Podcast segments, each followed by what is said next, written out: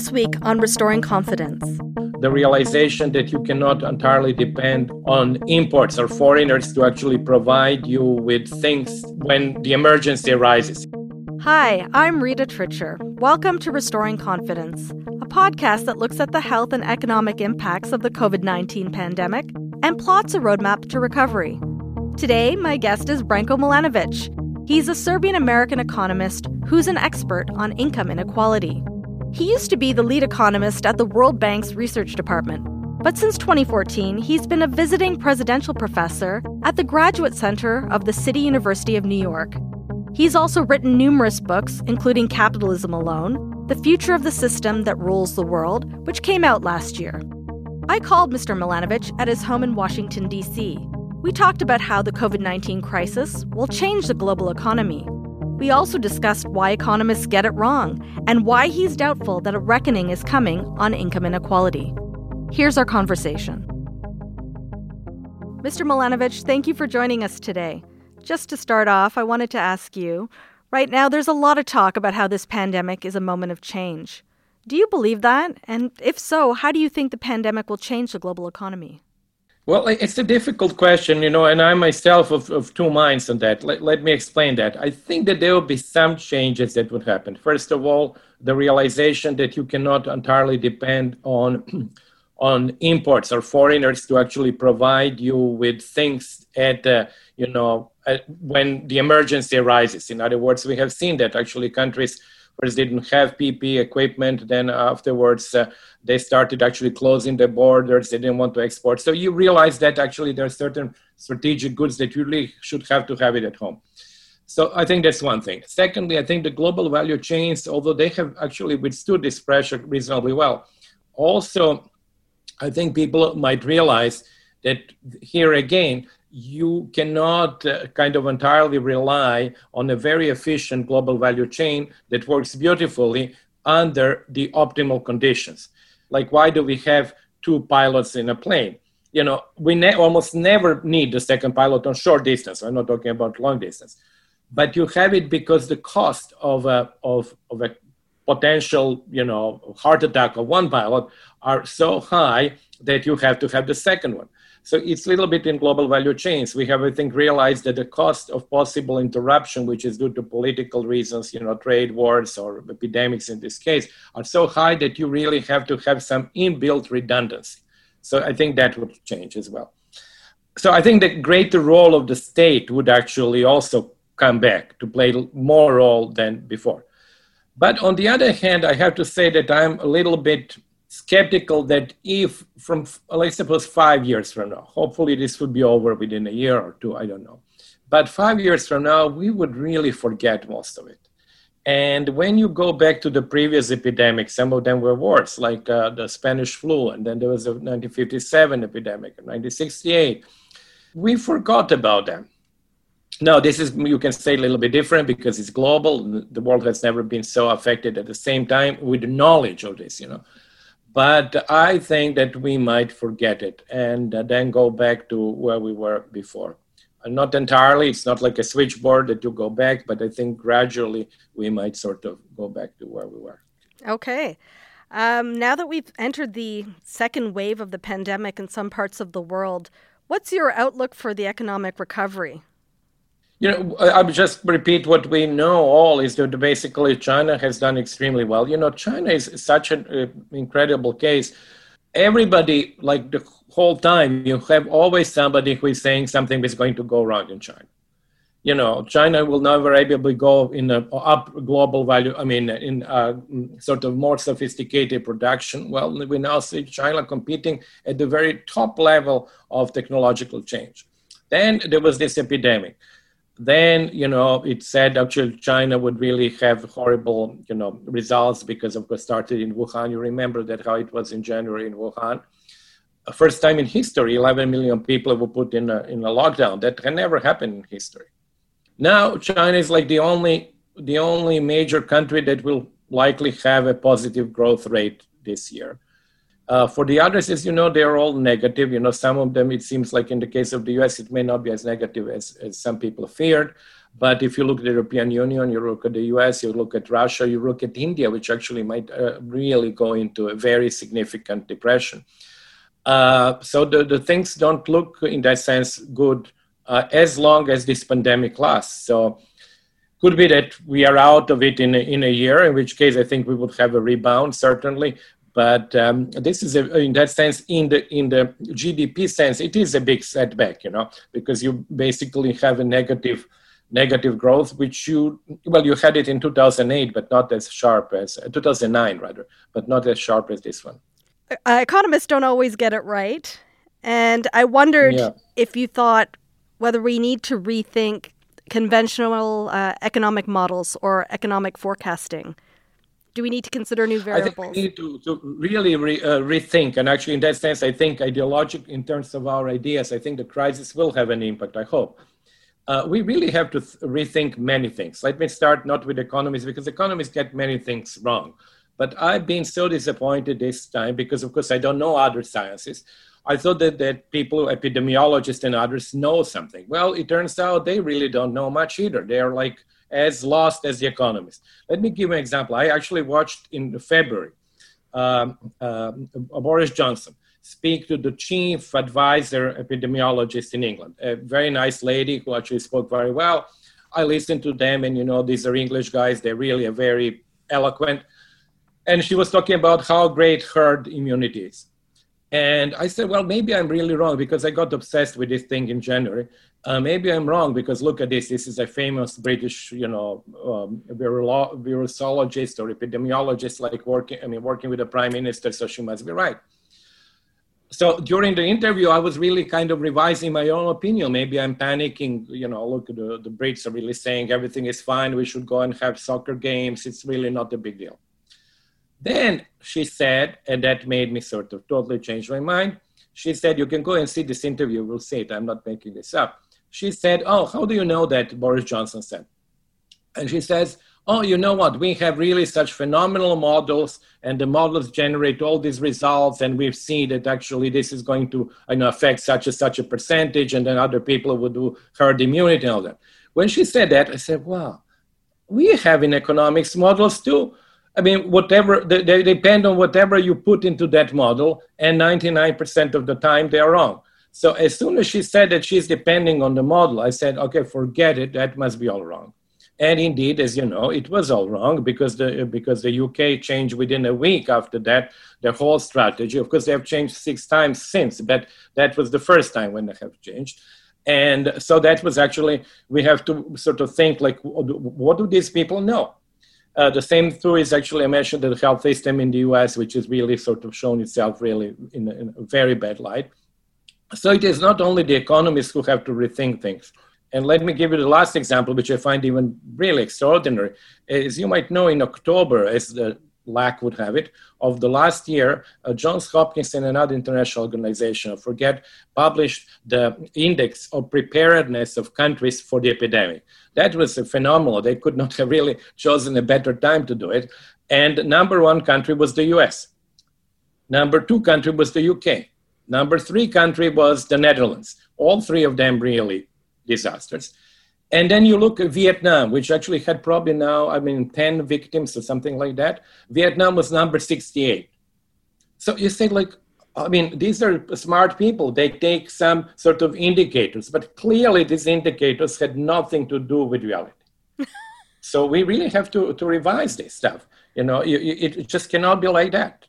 Is it a lack of common sense or a lack of lateral thinking or what is what's the stumbling block here i really don't know because what i think they did and actually looked at the components it, it, all sort of looks reasonable. It's like all these indicators that we do in economics as well. We take sort of things that we see out and say, okay, that seems reasonable. And if you put the US and UK on top, nobody's going to question that because you say, well, these are rich countries. They have lots of doctors. They are smart doctors. You know, they, they are the best in publications. That's another thing, you know. You, you have in the US, I, I was saying, actually, probably 100 or 200 schools of, of um, uh, public health they probably publish 2,000 papers a year. They happen to have this pandemic once in 100 years, and they're totally unprepared. So you say, I mean, something is wrong here. If you publish 1,000 papers every year, and you get all these reviews and all of that, and then you have really an issue to deal with, and you say, well, I was not prepared. So again, uh, to go back actually, so we do something which seems reasonable to us, but clearly that does not actually convey the, the crucial information, or actually we are taking maybe wrong variables. I honestly don't know. But if you were to put Vietnam as number one, or Thailand actually, which did extremely well, uh, and and of course uh, Taiwan and uh, uh, Singapore also and South Korea, they would question that. They would say, well, how come that you put Thailand number one? So you actually go with the indicators that seem reasonable and put US, US number one, and everybody accepts your paper and say, wow, this is really great until this happens. When your five year plan turns into a five day plan, you know you're going through business as unusual. Export Development Canada is here to help companies of all sizes with financial solutions and expert advice. Visit edc.ca today. You're an expert in income inequality, and even before the pandemic, there was a feeling among some people that the economy is rigged against or- ordinary people. You know, whether it be the Gilets jaunes protests in France, the Brexiteers, Trump supporters. Is there any truth to this sentiment? Well, I think there is some truth to that sentiment, and there is something which is not necessarily the, the rigged part, but I think there is a part which actually you have globalization affecting different groups of people very differently. So let me distinguish between these two. The globalization, I think, affects the uh, middle class in Western countries negatively, simply because, for the reasons that we all know, that uh, the jobs actually have gone out, simply because people who are in rich countries can do the same job as people who are in Burma, but at the cost which is five times or 10 times high. So globalization has undermined the, the middle class in rich countries, the same way that the previous globalization has undermined, for example, Indian production of textiles or clothing because England came in with much more effective way of producing the Manchester system and basically destroyed. Actually, if you look at the data from 1800, India was actually producing more clothing than England. And then you look 50 years after that, it's a total change. So we should not sort of see this as a kind of a surprising development. When you have these massive things like globalization, there are, of course, people who get affected and who lose and uh, but nobody of course told them in advance nor did we necessarily know. But didn't we tell them you know look at the middle class margaret thatcher didn't go and say well we're favor globalization because i would really like to get rid of the of the british middle class. No she told them the opposite of course. But it turned that actually they are the losers. So actually that is not the rigged system. It's simply that uh, that, uh, that the forces of, of technological change as well, which I didn't mention, technological change and globalization made certain certain groups of people lose out. Not necessarily in absolute terms, because they, their incomes did not really go down in real terms, but they did not go up much. So that's one part. Now, the rigged part is a little bit different. I think the rigged part has to do with really inequity, particularly in the US, in the tax system and uh, you know unreasonably low uh, high taxes and actually uh, just simply i'm not only going to mention trump which is an extreme case. But you know uh, what, to realize what is the, the problem there just think that trump did not become president. He, he would not be subject to all these tax audits and all of that stuff. So he uh, like other businessmen like him would have continued paying zero taxes for years. Nobody would have actually discovered as they didn't discover 20 years since so you, then you realize that the system where you have millionaires who are really paying ridiculous amount of taxation is a system which is rigged against people who, who cannot afford that. So the, in that sense, I think there are both elements, and the second element is present as well. Is there a reckoning coming on income inequality? It would be hard. Again, I'm influenced by the situation in, in the US, but I think it would be hard because essentially, if that second element, like state taxation and government spending and so on, it's so difficult to change. Uh, first, because the, the, the inbuilt system is so complex that you cannot really, it seems to me, change it anymore by small variations there because it is really such a huge animal that actually many people don't even know what exists there uh, myself included i'm paying taxes really you know i know a little bit but you know i cannot really tell this whole system because it is so so complex Secondly, you could change it, and of course, in that sense, again, it's like with with epidemiologists. Uh, U.S. has, I mean, I mean, tax experts, I mean, professors who are the, the best in the world, they could redesign it. But the issue is actually those who politically have to implement that are beneficiaries of this. So how are they going to do it? You know, I've actually started for a year to read in the Wall Street Journal. It's, it's, it's really interesting. I mean, there is only there are two issues that they have. I tweeted about that. One is low taxes, and second, high stock market. And there is nothing else. So everything else is actually a function. I mean, it's it's inbuilt into this. So if there is something else X, which is which happens, we just look at that X. Is it going to reduce our taxes and is going to make the stock market go up? If X has, is doing that, X is good. If, it, if X doesn't do that, then it's bad. So that's all. So how are these people going ever to accept that top 1% pays more or top 5% actually pays more? No, they're never going to accept that. So they're not going to fund their lobbies so that they actually, these lobbies come back and actually charge them more. What do you think should happen? Uh, should there be a simplified tax code, a progressive tax rate, or just a tax on the wealthy? What, what should happen? I think actually the, the best but unrealistic uh, approach would be basically to have a, a, sort of a total tax overhaul where you would actually invite, I don't know, 15 best tax specialists and put them together with the uh, sort of uh, people from the both parties and they start from, practically from scratch. Uh, of course, I think that actually the taxation of inheritance is important. I think that actually possibly with taxation of wealth, and I certainly think that you know the tax rates at the very top not only the statutory tax rates, because if you look at the US, the statutory tax rate is now, I think the highest one is 36.5 or 35.5, and it used to be 39.5. So there, I mean, these are not, I mean, one should, one should add also the state tax, uh, which would make you like, you know, almost 50% at the marginal tax at the very top. So it's not small, but the point is that actual uh, actual payments are much lower, and that's actually I have very strong doubts that the very top, the the, uh, the effective tax rate which is paid is the statutory, because people find enormous number of loopholes. Their sources of income, which, like for example, income um, uh, from capital, is often not taxed at the ordinary tax rate, and then eventually you have the situation like Romney, twelve percent, was Trump zero and uh, even even Biden a 30% average tax rate, and he's in one million dollar bracket. That's not a high tax rate for one million bracket, you know. So it's actually again there are sources of income. This is not cheating, but there are sources of income that you of course uh, you know have, or you present the situation in the best possible way. So I, I think it is not um, it, it, that would have to be changed.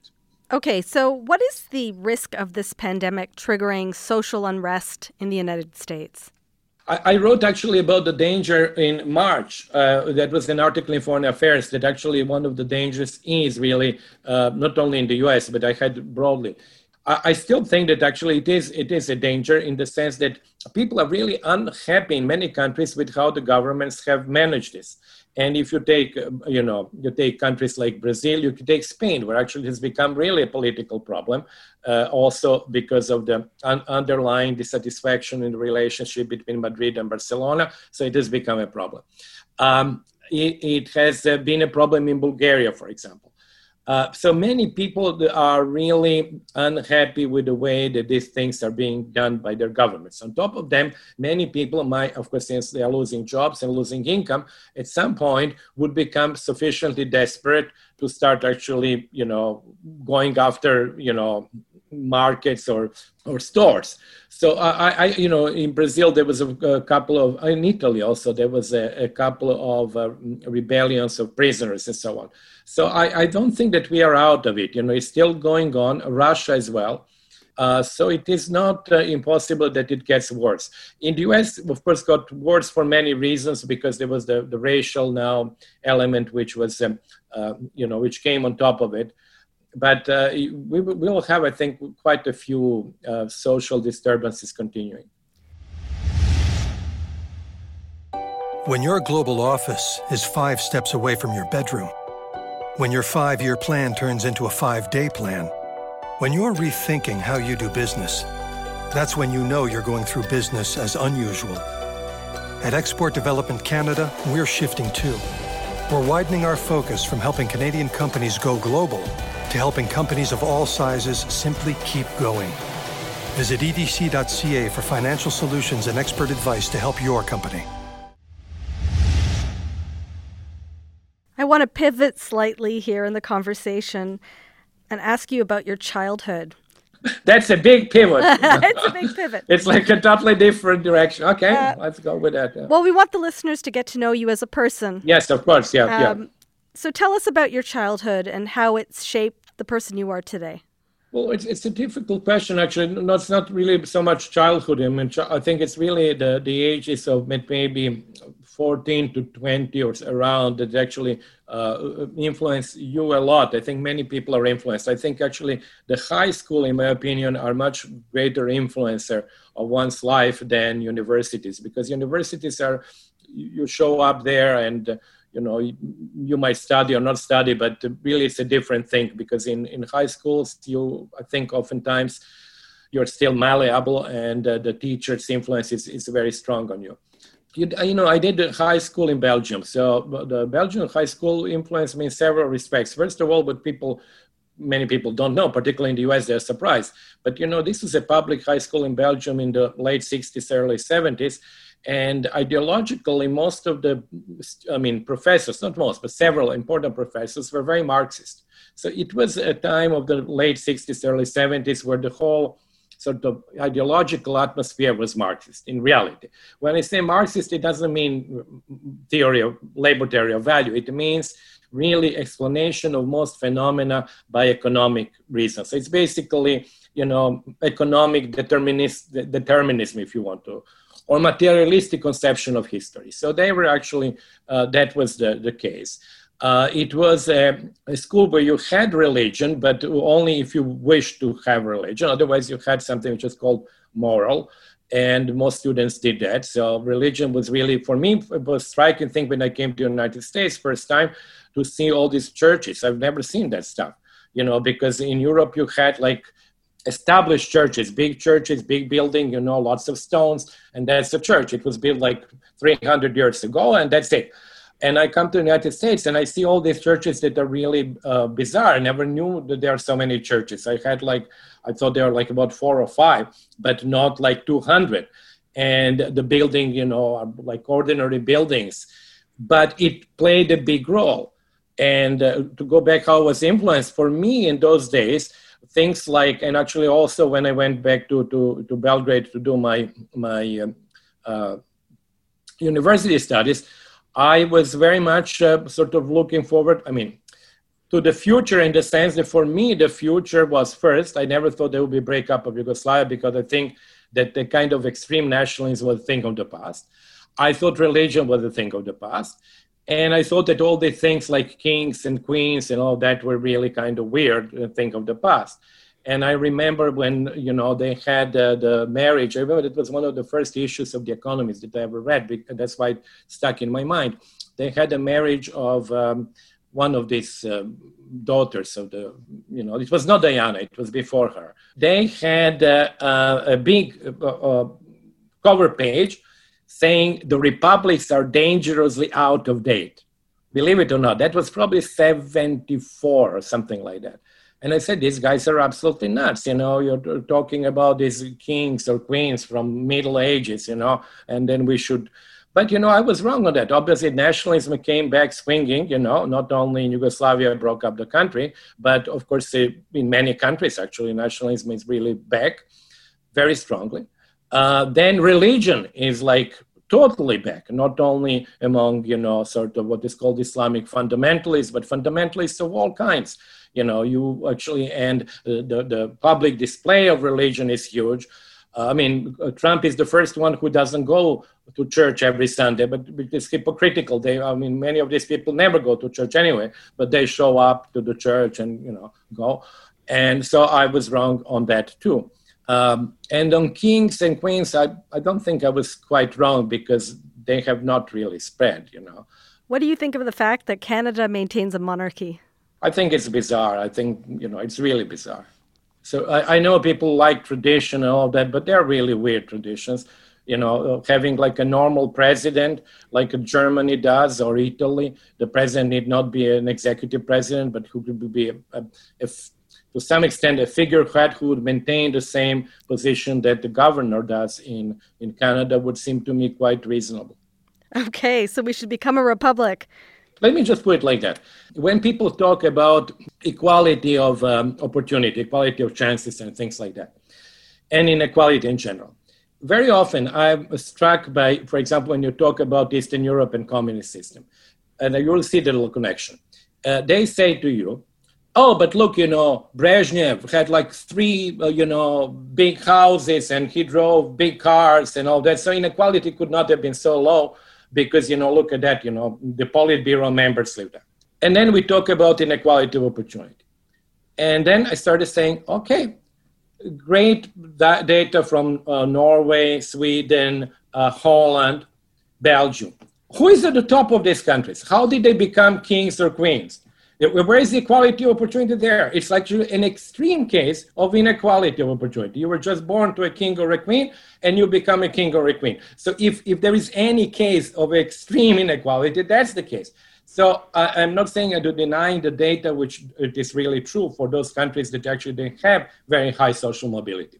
But it illustrates the mistake of just going after only the top because it is equally non-valid to actually pull out Brezhnev with his cards and say, well, there was a huge inequality in the Soviet Union, as it is invalid to pull out the king and the queen of the Netherlands and to say that the Dutch don't have social mobility. Uh, but I do actually, if you look at them uh, themselves, it really it is an, ex- an extreme example of uh, inequity, of uh, inequality in opportunity. And I have to say that too. I've said it a couple of times when I was at the World Bank. I mean, it really is grating on you that you have these people who actually really don't deserve anything come to the World Bank and to the IMF and to the UN and give big speeches about the poverty in the third world and people should have equal chance and gender equality. I mean, who are you? I mean, who are they? Honestly, I mean, uh, I mean, they actually were born to these parents and they talk about equality opportunity. It's kind of totally weird. These are great points. Why did you become an economist? Well, I was interested, you know, in social, as I mentioned before, the, the high school had an impact on me. And actually, I was interested in uh, social and economic things. And actually, I like numbers. Is uh, Angus Maddison, whom actually got to know uh, towards the end of his life. Unfortunately, I knew him only the last five or six years of his life, a great scholar and a great economic historian. Uh, and lover of numbers, invented this term from French. It, he called it chiffrophile, so the lover of numbers. And I actually love, like numbers and uh, to some extent like mathematics, but mathematics is not only numbers, obviously, it's much, much deeper than that. Uh, so I like statistics and social uh, issues. So you know, if you put these two together, you, you basically end up with uh, with interest in inequality. And you know, for example, you might know, but my dissertation in Yugoslavia, the, the PhD dissertation was inequality income distribution in Yugoslavia. So it was it was not the first, but it was one of the first uh, empirical studies of inequality in, in Yugoslavia. There were not only there are relatively few studies of socialist countries done. There they exist, but you know you probably have about I don't know 20 studies at most. You know, and also I was interested, you know, which I'm actually going back now. I hope to my next book, if there is one, would be on things that I really liked reading in those days, uh, because I read Marx quite a lot. I read Adam Smith, and I reread him now and so it was i liked uh, economic um, econ- history of economic thought as well. Uh, so now of course i'm doing that with um, uh, um, a focus on what they actually how they perceive inequality. And i find that quite interesting because nobody has really done that before. In your writings you've distinguished between different types of capitalism for example the west's model of liberal capitalism and china's political capitalism. Yeah Given this crisis that we're seeing because of the pandemic, do you believe that these models are still s- sustainable? Well, no, I think they are the sustain. I mean, they, they are actually uh, models which per se don't depend on the pandemic. They actually exist before existed before, and they will continue existing afterwards. I think that the political capitalism model, I mean, in my de- you know definition, you know, has several features which I think define that model. Uh, the first feature is the need for a bureaucracy that delivers results in economic growth. It's actually legitimacy of the Chinese model, as many people have pointed out, it rests on delivery of economic growth. Legitimacy of democracy rests on winning the last election. So it's, it's a different type of legitimacy. And the, uh, the second point is that in the Chinese the political capitalism in general, China for me is the most ex- important example, but you can also have quite a few other countries from Algeria to, you know, to Azerbaijan or Russia. It's the same in that sense.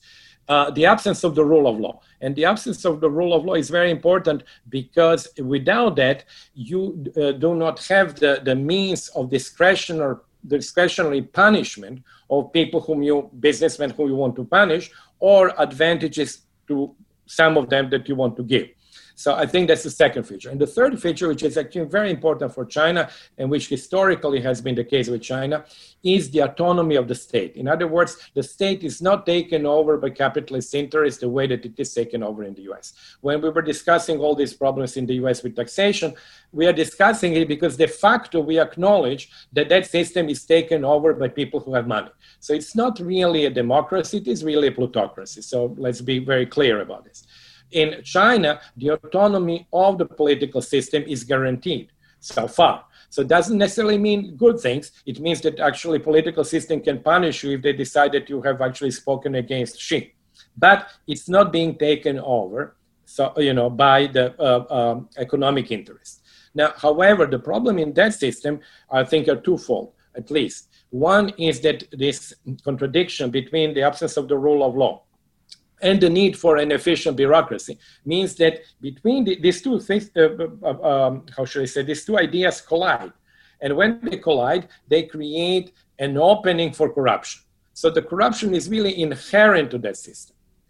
And the, the, second problem, which then makes that system look similar to the US, is that you use, and of course many people in China do that, use political connection to become rich and then you combine economic and political power. So that's, of course, I think, a danger, and we see that also in the recruitment of the top cadres in, in China. Uh, many of them, of course, come from the families that have already been, as they call the princelings and others, and then, of course, they combine through their uh, children, uh, wives, family members, they combine the power on the, in the economic arena and that actually i think it's, it's a very dangerous development. So which makes then china in some respects look the us with this combination of political and economic power.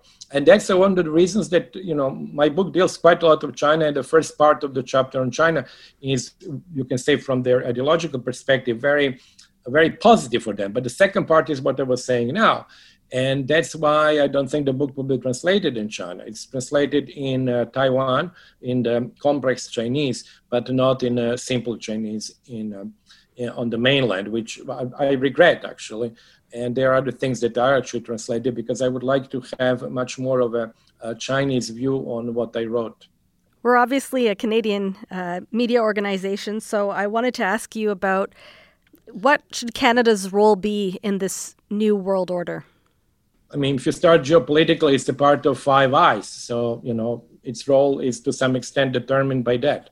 But maybe it is uh, the least um, maybe exposed out, out of these uh, five. So the advantage of being uh, more, uh, how should I say, not neutral in a negative sense, but maybe more less associated with uh, what is perceived very often, maybe rightly, American imperialism is, is an advantage. So Canada, to some extent, can play it both ways that way. So there's an advantage to being an overlooked G7 country? G7 is, to, to be quite honest, I agree with that. It's actually an obsolete institution in the sense that really it is, it is something which was founded in the 1970s. The world was entirely different than from today. You have countries that are that need to be I mean, there is G20 as well. But you know, how can you have uh, organizations now uh, without uh, uh, without Brazil, without India. I'm not taking taking China and Russia, which are a little bit different, but these are really large democratic countries. Actually, the largest democratic countries, or Indonesia. And you, and you have this really paradoxical situations that these countries that I just mentioned, which on top of that are largest democracies, are not part of that. And then in organizations like the IMF or the World Bank, you have really tiny countries with no great international importance, like Belgium and the Netherlands and the others, that have voting rights, or Switzerland, that are equivalent to the voting rights of Brazil. I mean, it, it's really, I mean, crazy. I mean, the world has changed. This is not 1945, nor is 1975 when the G7 was, was created. So, in that sense, I think that that would be there is a need for a for a significant uh, readjustment. Just because of your uh, former position with the World Bank, you know, is the World Bank likely to meet its goal of ending global poverty by 2030? you know, this uh, crisis now do does represent really a significant uh, setback because because you then have to get out of that hole. You know, so it might take you like several years to to go back to the trajectory that you were before. Uh, but um, so it would, uh, I think, I don't know. You know, it, it probably would not.